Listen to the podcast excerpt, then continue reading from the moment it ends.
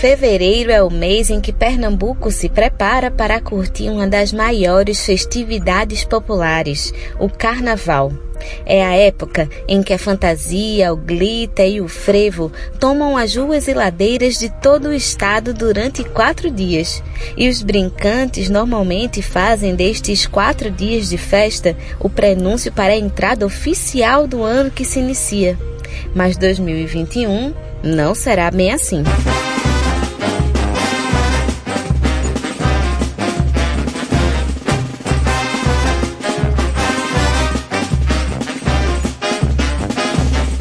Os clarins de Momo não irão tocar da mesma maneira este ano, devido à pandemia da Covid-19.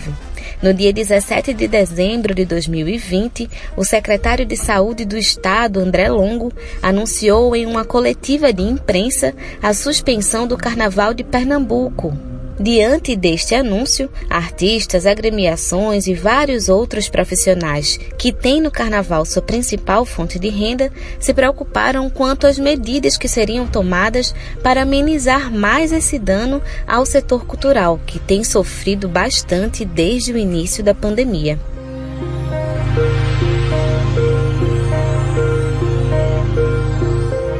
Está começando o programa Prosa e Fato, um programa dedicado a debater uma visão popular sobre o mundo e sobre os acontecimentos que tocam a nossa vida. Eu sou Yale Tairine e estarei na sua companhia todas as segundas-feiras ao meio-dia, aqui na Rádio Paulo Freire 820 AM. Nós vamos trazer sempre entrevistados e entrevistadas para conversarmos sobre algum tema da vez. Além disso, temos vários quadros com receitas, indicações culturais e muito mais. Você ouve o Prosa e Fato aqui na Rádio Paulo Freire, mas pode escutar novamente no site do Brasil de Fato Pernambuco e também nas plataformas de streaming, como Spotify e Google Podcasts. O Prosa e Fato é uma produção do Brasil de Fato Pernambuco. Prosa e Fato uma visão popular sobre o mundo. No programa de hoje, nós vamos conversar sobre o carnaval, mas, sobretudo, sobre os trabalhadores e trabalhadoras da cultura que fazem com que a folia seja possível e que, para além da festa de Momo, permanecem trabalhando e na luta pela valorização e incentivo à cultura. O número total de pessoas empregadas no setor cultural em dezembro de 2019 era de 7,1 milhões de pessoas, mas caiu para 6,2 milhões em junho de 2020, o que representa uma queda de 12,2% de trabalhadores da cultura. Os números foram captados pelo painel de dados do Observatório Itaú Cultural, utilizando dados da PENAD, a Pesquisa Nacional por Amostra de Domicílios do IBGE. Ainda segundo a PENAD, a queda de postos de trabalhos formais, que nesta pesquisa também inclui aqueles empregados como pessoa jurídica, foi de 6,24%. No caso dos trabalhadores informais, a queda foi de 21,3%. E para conversar conosco sobre isso, convidamos Amanda Coutinho, que é pesquisadora de políticas culturais e sociologia do trabalho, e em 2020 lançou o livro Trabalhadores da Cultura. Amanda, seja muito bem-vinda. Como eu disse, você lançou em 2020 pela editora Brasil Publish o livro Trabalhadores da Cultura, que é fruto do seu doutorado em Ciências Sociais na Unicamp, a Universidade Estadual de Campinas. Conta mais como foi o processo de pesquisa e da escolha de estudar os trabalhadores da cultura. Olá, Yale, tudo bem? Inicialmente, eu gostaria muito de agradecer a oportunidade de, de conversar com vocês é, que fazem o Brasil de Fato né, sobre um tema tão importante no nosso contexto, é, sobretudo político, né, e em um meio de comunicação tão central para a nossa sociedade, né, que é o rádio. Então, é, inicialmente, muitíssimo obrigada é, por esse espaço, né, é, bom, esse grande ambiente das é, políticas culturais, né, dos mecanismos e legislações de incentivo é, é, é no ambiente da própria administração pública da cultura, né, todo esse ambiente aparece para mim ainda na graduação em direito, né, em que há pouca ou nenhuma reflexão acerca dos chamados direitos culturais. Né. Mas esse ambiente ele toma forma né, no mestrado em Direito Econômico na UFPB, em que eu pesquisei um pouco né, sobre as legislações de incentivo à cultura. É, e no doutorado em Ciências Sociais na Unicamp, a pesquisa se volta mais de perto né, para os aspectos é, sociológicos e políticos dessa, dessa discussão. Né. O que sempre me chamou muito, muita atenção, foi a, a idealização, né, a, a abstração que existe no debate da arte e da cultura, especificamente no que toca às suas relações de trabalho, né, que contribuem para que esses trabalhadores e trabalhadoras né, sejam com frequência relacionados a termos como, né, historicamente, inicialmente, vagabundagem, né, naquela triste metáfora da cigarra e da formiga, né, depois na genialidade do sujeito burguês, mais recentemente no ócio criativo artístico. Então, assim, é, é, o quadro analítico né, para a elaboração do retrato sociológico do artista, ele é permeado por desafios, né? É, é, eu costumo sempre dizer que qualquer que sejam as especificidades das práticas artísticas, elas não constituem uma exceção ao mundo do trabalho. Né? Elas representam e reconfiguram a sua exterioridade. Então, é, é, embora o trabalho artístico esteja constantemente né, relacionado a uma atividade distante de sua concretude, né, autonomizado das demais esferas da realidade social, sua realização prática e objetiva coloca o artista inserido no mundo do trabalho, né, e, e de todas as relações que dele se desdobram. Então, o que a gente percebe é a insuficiência de construções simbólicas como gênio para dar respostas aos sentidos né, e organizações das profissões artísticas. Então, é, trata-se, né, na verdade, da emergência em analisar o que vem a ser o trabalho artístico, né, em que esse trabalho se diferencia das outras formas de atividade, né, para que a gente possa pensar políticas públicas efetivas não é, para a valorização, para a democratização e, e a pluralidade desse trabalho. Né. O livro é, Trabalhadores da Cultura, é, ele, ele busca, né, portanto, é, descortinar um pouco a composição, a estrutura, né, a expansão, as tensões, assimetrias, lutas, formas de reconhecimento político-profissional dos trabalhadores e trabalhadoras da cultura no Brasil. Né? E aí tem como exemplo, como especificidade, a linguagem musical considerada independente ou autônoma. Né? O trabalho cultural né, as atividades de criação artística, os processos técnicos, tecnológicos a, a elas associados, estão no centro né, das transformações do capitalismo nos últimos tempos, né, cujas ambiguidades integram novas cadeias de serviços simbólicos. Então, por trás da expansão né, dos mercados culturais nacionais e até globais, né, acompanhados da respectiva intensificação do fluxo comercial desse mercado está a criação de valor simbólico e econômico né, propiciado pelo trabalho no campo das artes e da cultura.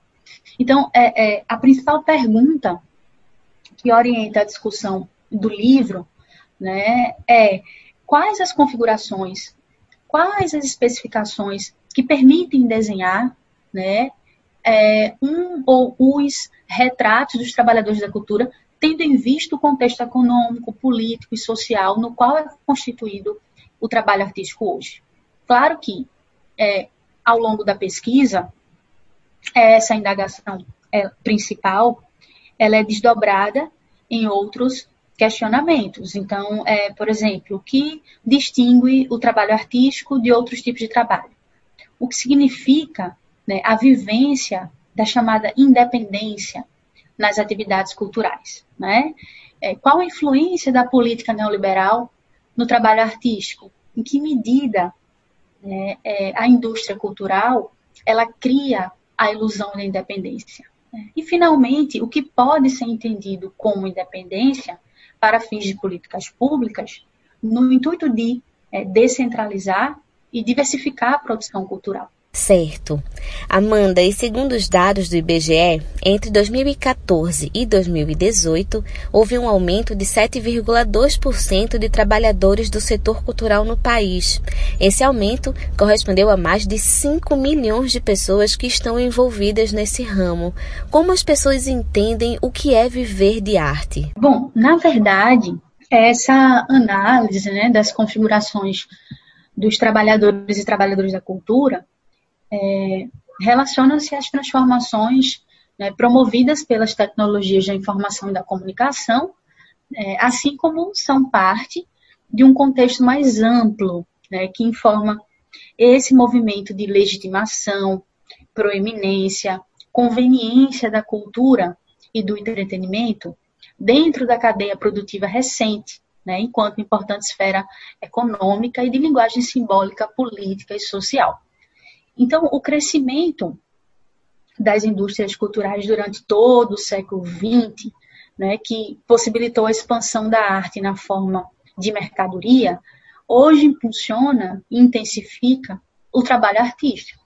Então, exatamente, né, cada dia mais as pessoas se ocupam das atividades culturais, né, nas bases de dados que permitem uma referência ao trabalho artístico no Brasil, né, o IBGE, o MTE, né, observa-se um crescimento do número de profissões né, relacionadas ao campo da cultura e do espetáculo, comparado com o mercado de trabalho, com o restante do mercado de trabalho no país. Né.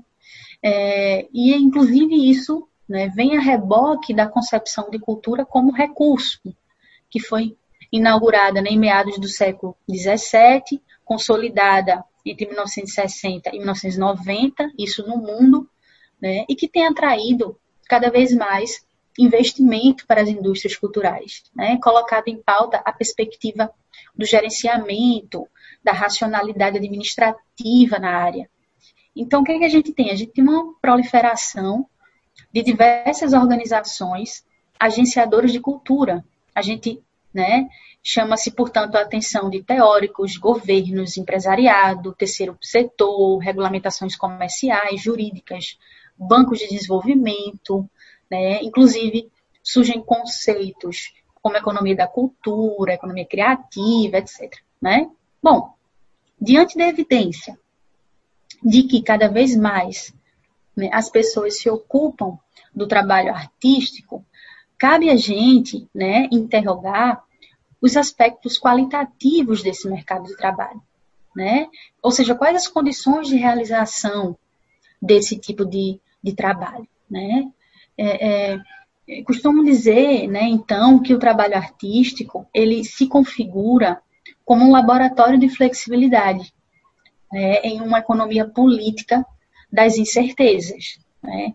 Ora, se as artes, né, desde há dois séculos, vinha cultivando uma posição radical em relação ao mercado, né, hoje ela aparece exatamente como precursora na experimentação da flexibilidade em um mercado de trabalho ultra individualizado né, e fortemente inspirado, influenciado, estruturado na política cultural neoliberal. Né. Então, é, as informações dessas bases de dados né, do trabalho artístico no Brasil junto com as conclusões né, de pesquisa própria com os artistas, nos ajudam a desenhar esse quadro, né, que no seio de uma população ativa, né, as pessoas que se declaram artistas são mais jovens, são mais qualificados formalmente, mais concentrados na metrópole, né? Isso as pessoas que se afirmam artistas. E aí a gente tem uma discussão enorme dentro disso, claro, né? Ao mesmo tempo, os seus ganhos são, em média, inferiores né, aos ativos de sua categoria de pertença, os seus rendimentos são mais variáveis de um período a outro, né, e a administração dos riscos, né, que é própria da atividade artista, artística, faz com que esse tipo de trabalho reúna né, algumas características que precisam ser destacadas, como a descontinuidade, perspectivas incertas, variações de remuneração, né? ou seja, polivalência, versatilidade, flexibilidade, que são critérios apresentados usualmente como positivos né, pelos neoliberais, significam para essa classe trabalhadora mais intensidade, acúmulo de atividade, insegurança e até subjugação do processo criativo. Amanda, continuando a nossa conversa. Segundo os últimos dados publicados pelo CIIC, que é o Sistema de Informações e Indicadores Culturais, de 2014 a 2018, houve um aumento de trabalhadores culturais na informalidade. Saiu de 38,3% para 45,2%, sendo o Nordeste a região que tem o maior percentual de trabalhadores por conta própria, com 47,5%. Quais as consequências da informalidade para os trabalhadores da cultura? É muito importante esse dado da, da informalidade, né? porque é uma das facetas da precariedade desse tipo de trabalho. Né?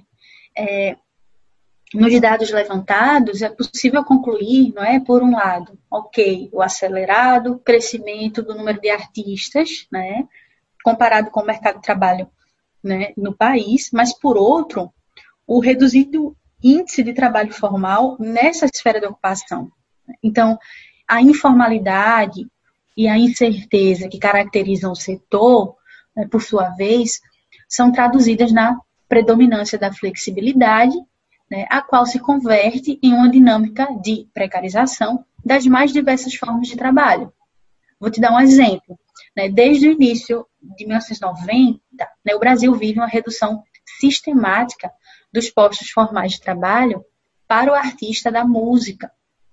É, o ideário neoliberal na gestão cultural vem realizando, né, por meio da reestruturação produtiva, a redução do papel do Estado e o fortalecimento das parcerias público-privadas no âmbito das orquestras, né, cujas lógicas né, têm operado na supressão dos diversos direitos vinculados aos contratos de trabalho né, dos músicos.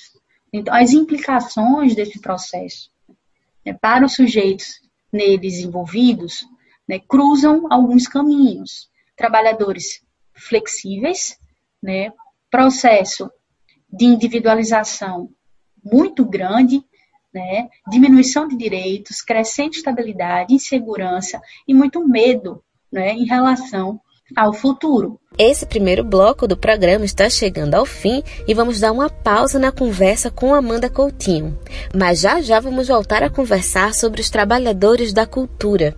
E se você tem alguma dúvida ou algum tema específico para nos sugerir, manda pra gente. O nosso e-mail é prosaifato@gmail.com e o nosso WhatsApp é DDD 81 99606 0173. Agora vamos para o nosso primeiro intervalo. Fica por aí que a gente volta já. Vocês estão ouvindo o programa Prosa e Fato, uma visão popular sobre o mundo.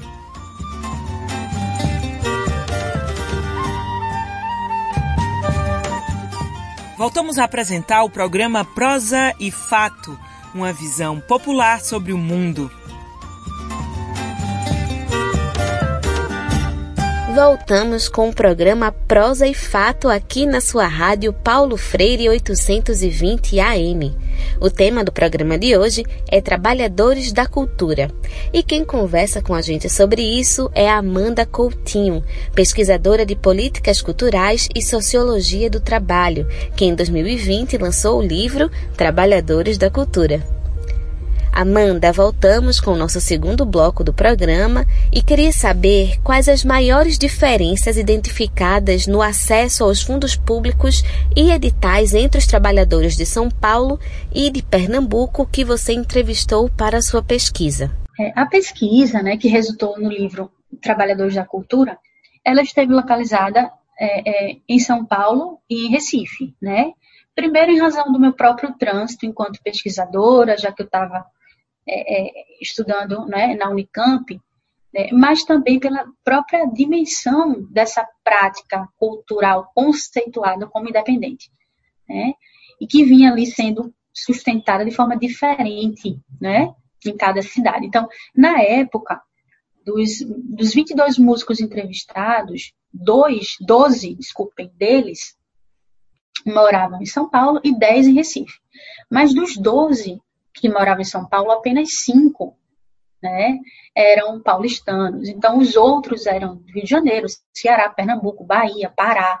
Então, eu comecei a tentar entender um pouco é, essa, essa dimensão migrações artísticas, ou seja, é, entender o porquê do destaque para a cidade de São Paulo.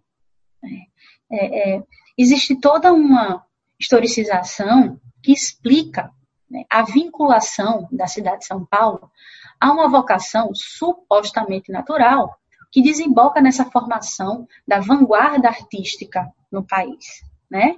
Tudo isso está, obviamente, que relacionado com uma expansão do café no oeste de São Paulo. Né? Foi naquele contexto né, é, é, que, a gente, que a gente identifica a primeira geração, os livros de história da arte, né?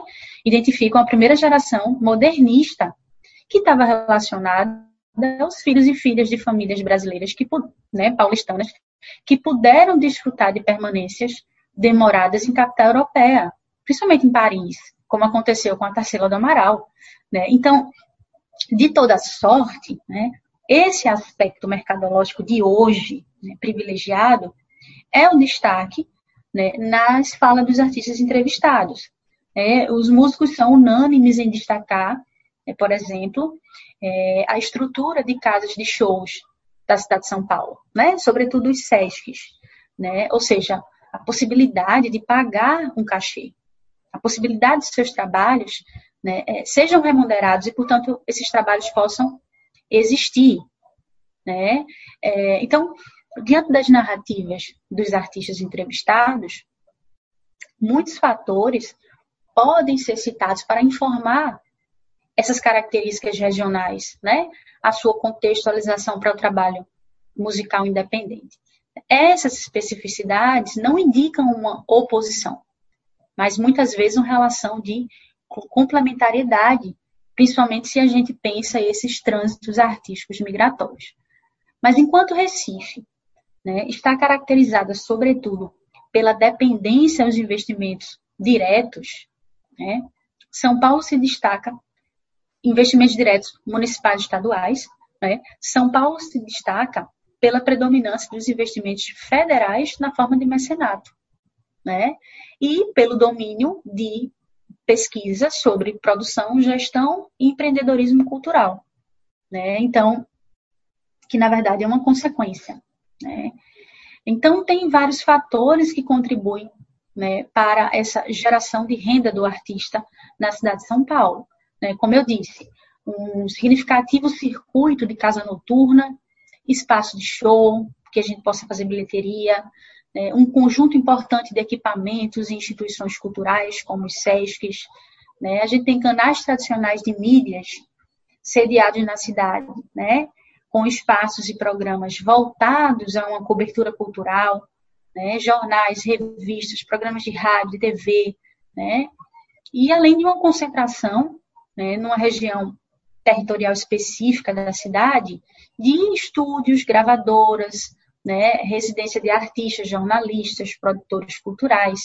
Então, todos esses fatores concorrem, obviamente, né, para a afirmação de oportunidades, especialmente privilegiadas, né, em São Paulo, no que se refere claro, é, ao desenvolvimento, sustentabilidade, repercussão né, de trabalhos musicais tidos como independentes. Né? É, então, é, é, essas oportunidades também são responsáveis pela migração né, de um conjunto significativo de músicos de outros estados brasileiros para aquele solo paulistano, o que, por sua vez, contribui né, para a cena estética e cultural, né, é, é teoricamente diversificada. O setor cultural foi um dos mais afetados pela pandemia, né, Amanda?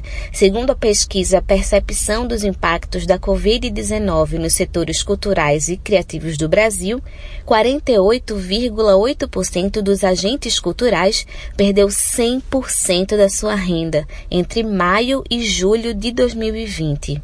E apesar de tardia, a aprovação da Lei Aldir Blanc foi importante para o setor, porque muitos artistas conseguiram manter o mínimo de renda através do teletrabalho e da promoção de lives. Mas qual o impacto da pandemia para os trabalhadores da cultura e em que medida essas soluções virtuais foram e ainda são efetivas? Bom, na emergência da, da pandemia, né, suas consequências é, sociais e econômicas para os trabalhadores e trabalhadoras da cultura, é imprescindível entender né, que a Covid-19 né, escancara contradições já existentes, né, é, é, o que para os trabalhadores da cultura significa um acirramento de condições né, já bastante precarizadas de trabalho. Né. É, é, nesse contexto, inclusive, é sempre saudável lembrar né, que o coronavírus é, em todos os sentidos, um evento antropoceno. Né? Quem produz as condições nas quais os vírus se manifestam é o ser social. Né? Então, em nossa configuração de Estado, né, negacionista, eugenista, fascista, neoliberal, enfim, isso toma uma proporção de uma grande necrópole. Né? Então, ao Estado coveiro, né, miliciano, suicidário, para utilizar um termo muito pertinente do, do Safatli, né, é conveniente se livrar ou minimizar a arte, a cultura, enfim, qualquer outro campo que tenha potência né, de disputar narrativas, de produzir memória, de produzir identidade em nossa sociedade. Né? E o interessante, né, contudo, é que exatamente nesse período, né, a busca e o consumo por experiências artísticas culturais né, tem explodido nas mais diferentes formas e plataformas de virtualização. Né? Então, segundo o YouTube, as buscas por conteúdo ao vivo cresceram 4.900% no Brasil, né, após a quarentena. Então, apesar dos dados, né, mesmo antes da pandemia, já indicarem a importância da cultura do ponto de vista econômico, né, parece que o setor nunca foi tão importante, né, ainda agora, enquanto na esfera econômica, simbólica e social. Mas é então, nesse momento, né, que torna-se ainda mais urgente as pautas de monetarização nesses meios, que são, são meios né, fortemente concentrados, né, fortemente capitalizados. Né? A pergunta que eu sempre faço: a forma de remunerar na internet vai ser sempre assegurada ao intermediário? A forma de remunerar na internet vai ser sempre do conglomerado da mídia, do conglomerado do entretenimento? Né? E mais, a internet é uma plataforma de trabalho né? efetivamente universalizante em um país em que uma em cada quatro pessoas não tem acesso à internet? Né? Então, como é que fica a renda do artista e dos trabalhadores da cultura né, hoje, se não há possibilidade de bilheteria, que é a principal fonte de renda desse tipo de trabalho? Né? Se a gente quiser estender um pouquinho, como é que vai ficar a renda do artista e dos trabalhadores da cultura quando eles não puderem mais fazer show? Né? Então, é, a Lei de Blanc é uma importante catalisadora dessas problematizações, né? obviamente, né? uma grande conquista, mas precisamos sustentar politicamente esses temas a longo prazo. Né? Eu acho que esse, esse é, um, é, um, é um grande gancho né, dessa discussão. Então, por fim, Amanda, qual a importância de se pensar a cultura e as políticas culturais para além de um caráter meramente recreativo? Precisamos sempre né, reivindicar a ideia de que a cultura ela não está na ordem do supérfluo. Né? Além de ter uma forte dimensão econômica, né, e a cultura disputa formas de ver, de viver, formas de sentir a vida.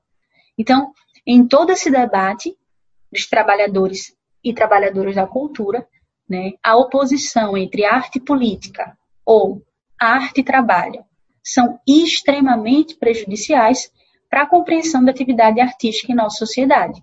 Então, nesse sentido né, específico, ser artista é também ser trabalhador. Ser trabalhador é também ser um sujeito político, no sentido de requisitar uma identidade que reivindique né, o fortalecimento de condições econômicas e de políticas públicas né, que ensejem a sustentabilidade e a diversidade no campo artístico-cultural.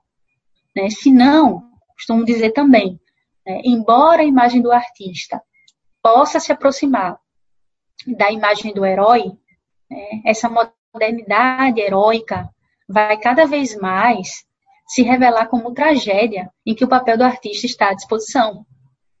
Então, neste momento patogênico, né, nesse momento de asfixia coletiva, né, me parece que nós precisamos disputar concretamente, com ainda mais força e articulação, né, no plano político, jurídico, econômico, social, uma reprodução que nos confira vida, né, uma vida plural, né, uma vida né, diversa, que a gente possa reproduzir, né, como diz o Ailton Krenak, ideias para adiar esse fim de mundo. Amanda Coutinho, muito obrigada pela sua participação aqui no Prosa e Fato e por trazer tantos elementos importantes. Vamos para o intervalo e a gente volta já. Vocês estão ouvindo o programa Prosa e Fato, uma visão popular sobre o mundo.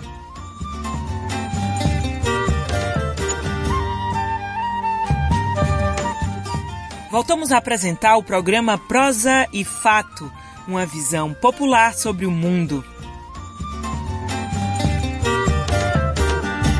Estamos de volta com o terceiro e último bloco do programa Prosa e Fato. Conversamos até agora sobre os impactos da Covid-19 para os trabalhadores da cultura e agora vamos falar de fato sobre o carnaval. No ano de 2020, o Carnaval de Olinda gerou mais de 100 mil empregos e a expectativa para 2021 não era diferente. No entanto, a pandemia impossibilitou a realização da festa e trouxe bastante desafios. Para conversar com a gente sobre o carnaval e a relação com essa festividade popular, vamos conversar com Gabi Carvalho. Ela é passista e estudante de dança na Universidade Federal de Pernambuco. Gabi, seja muito bem-vinda ao nosso programa. No dia 17 de dezembro de 2020, o governo do estado anunciou a suspensão do Carnaval 2021 em Pernambuco, devido à pandemia da Covid-19 que estamos vivendo. Não foi uma notícia fácil para quem vivencia a festividade. Então, qual a sua relação com o carnaval? A minha relação com o carnaval, além de ser muito afetiva, né, como uma boa pernambucana, assim, é esse lugar da festa mesmo, dessa necessidade da brincadeira, né? Eu acho que a gente cresce muito na brincadeira, então o carnaval é, um, é uma festa extremamente importante para o nosso estado, né? E de formação de povo mesmo e culturalmente falando. Mas, além disso, eu, eu, desde os meus 12 anos, eu trabalho também no carnaval como passista de frevo, né? Então, além dessa relação de querer curtir, de, de ser um momento de encontro também, né? E que eu acho que é de muitas energias, de muita gente, de muita gente de fora, de muita gente daqui, eu acho que são dias de, de colocar tudo para fora mesmo, né? De extravasar a gente percebe que a cidade fica em outro clima, tudo muda, assim, né? E é muito massa, eu acho que eu, sinto que é um suspiro o carnaval, e muito necessário, né? Para a situação que a gente está vivendo, para tantas coisas que, que o país vive, para tantas condições de vida, né? E falo muito também do carnaval de rua, né? Esse carnaval gratuito, aberto, que ele é muito mais é, plural e acontece com a diversidade de corpos, né, e de possibilidades dessas pessoas irem para a rua, né? Então eu acho que é muito muito importante assim. Então eu sou muito feliz assim no carnaval. Eu acho que é a festa que eu mais espero, assim, por ser passista de frevo também e trabalhar nesse lugar, a gente passa o ano todo é, não só a gente não só vive pelo carnaval, né? A gente desenvolve trabalhos como um grupo ou individualmente, como pesquisa de frevo, por entender que é uma manifestação, é uma dança que vai muito além desse ciclo carnavalesco. É, historicamente falando, a gente pode entender isso também, mas é no carnaval que tem esse pico, é no carnaval que tem esse momento. Então, querendo ou não, a gente se espera isso, né? É o momento que a gente é, trabalha muito mais, porque está em evidência.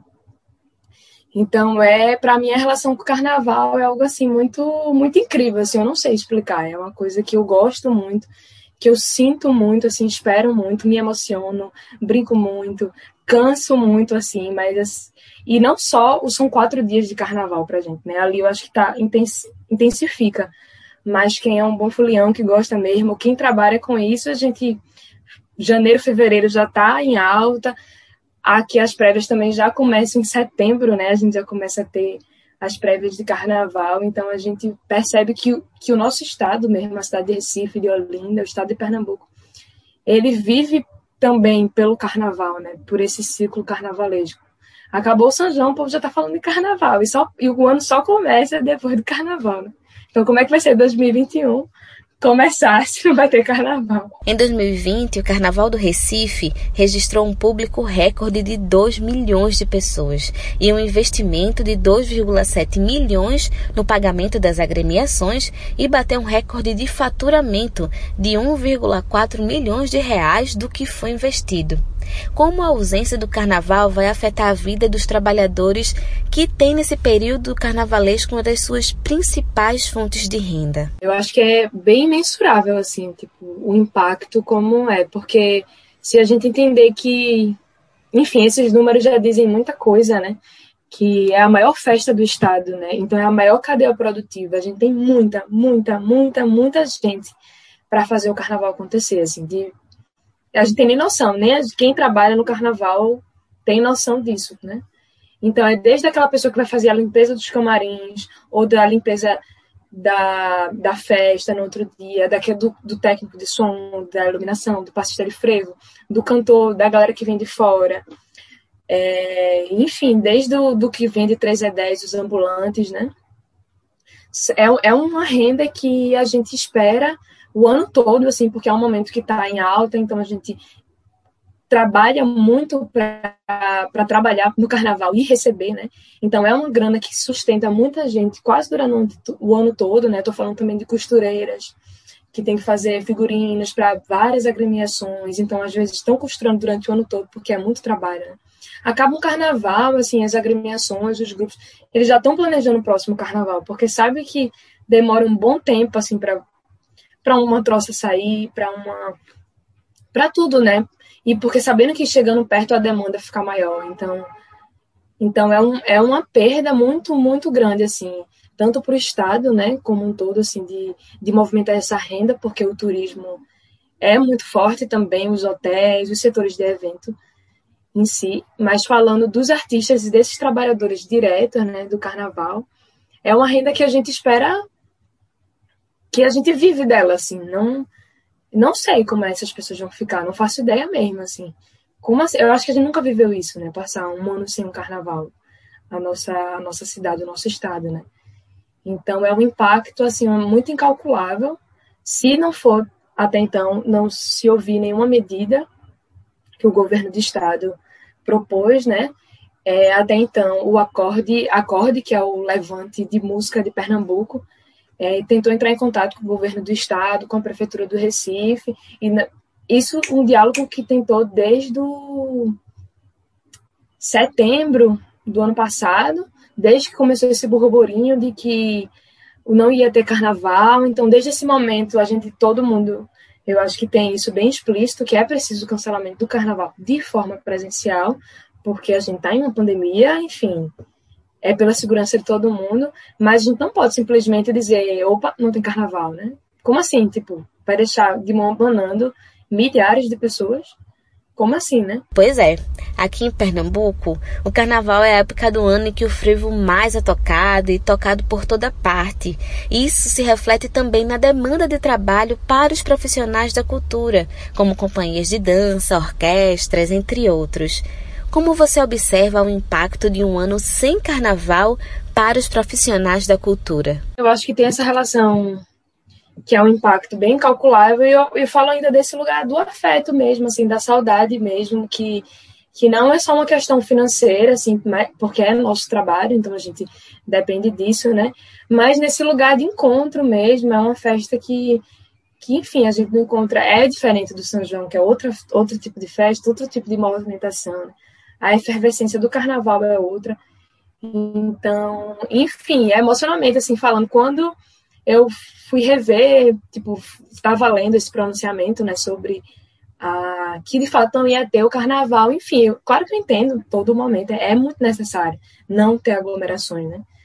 Quem puder fique em casa, né? Use máscara, todo mundo já está precisando voltar a trabalhar, né? Até os setores de eventos de forma gradual e segura, mas enfim, que a gente se cuide. Mas eu me emocionei, assim, eu fiquei, poxa, caramba, como assim um ano sem carnaval, né? Sem ver essa. Sem ter essa festa nossa, né? É muito. É um impacto muito, muito forte mesmo, assim, para mim. E, e falando, assim, do frevo também, né? Eu acho que, que a cidade de Recife não conhece o frevo como deveria, dessa forma, né? Como deveria ainda, não, não só de Recife, né? Mas o mundo em geral, né? Não só dessa forma, não só esse frevo que precisa ser mostrado para ser vendido, né? Mas o frevo em sua essência, assim, essa criação de ser uma de ser uma manifestação que nasceu na rua, que é popular, que é negra, que é da classe operária, que molda a cidade de Recife desde o século do século XIX, né? Desde a efervescência dessa onda que chegou o frevo, né? A gente molda o carnaval da cidade, molda a arquitetura, a forma de ocupação das, desses corpos na cidade. Então, a gente vê o frevo sendo valorizado, né? Valorizado entre aspas, assim, que deveria ser muito mais nesse período de carnaval. É, a gente vê nessa todo mundo quer ver, todo mundo está ansioso, é frevo, é frevo, é frevo, assim. Mas é muito importante entender que o frevo vai muito além dessa festa, né? Muito além do só do virtuosismo, né? mas o frevo, na sua história, ele tem uma carga política muito forte. E, então, a gente não tem como separar também o carnaval desse lugar político. As agremiações, as troças, né? A gente pode ver o Atiapuco sempre se, se mobilizando. De uns anos para cá, teve também aquela do Ocupestelita, Empatando a Tua Vista, que, que teve até uma forma de ser censurada, né? Então, como assim? A gente, pessoa fazendo festa, carnaval, uma fantasia e foi censurado é porque atingiu de alguma forma, né? Então o frevo tem essa potência subversiva desde a sua criação e no carnaval se mostra assim também, né? Então a gente precisa, eu acho muito importante entender o frevo muito além desse lugar do, do carnaval, de entender que é uma dança, que há metodologias, que há, há movimentações, né? Há o lugar da individualidade e que vai muito além disso de, ah, eu não tenho joelho para dançar frevo, né? É isso. Você, ano passado, Gabi, foi a vencedora do concurso de passista de frevo do Recife. Então, conta mais como foi essa experiência. Você já havia participado antes desse tipo de concurso? Então, eu.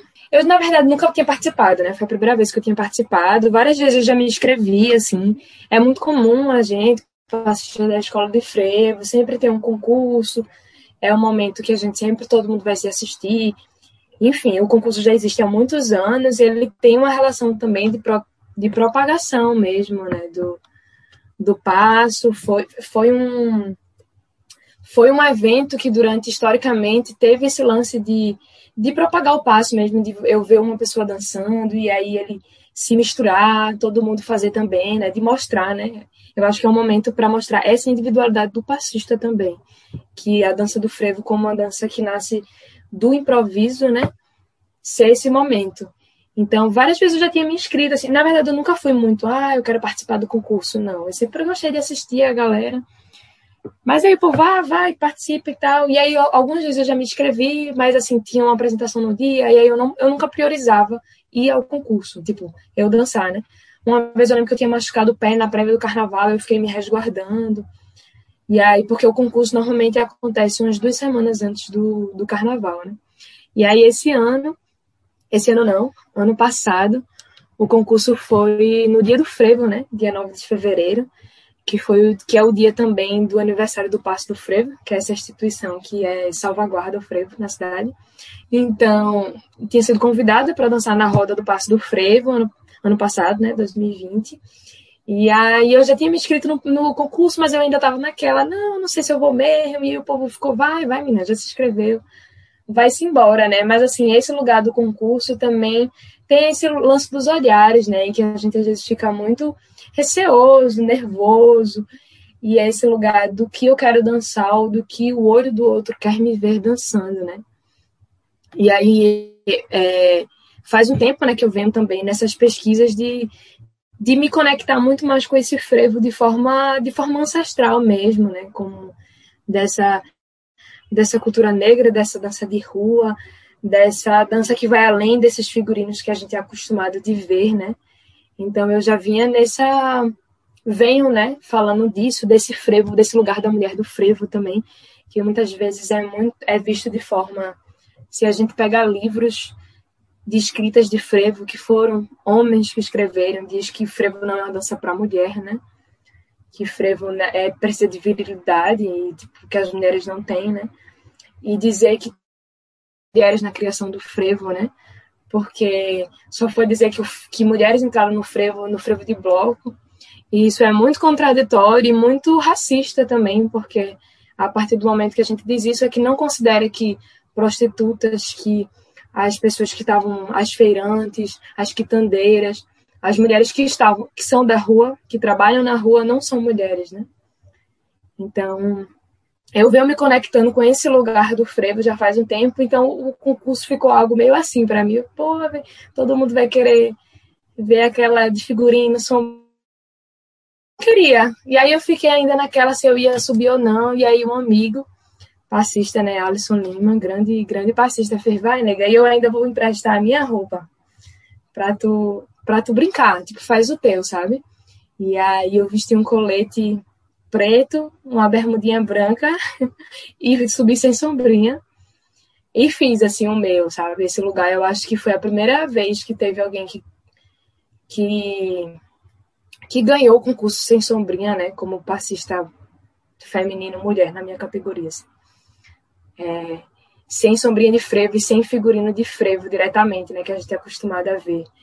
Então, para mim foi assim, eu fui, eu fui e tentei me desconectar de esses, esse lugar de olhares externos de pressão e me conectar com a minha dança, com a minha brincadeira, assim, também, né? Que ótimo!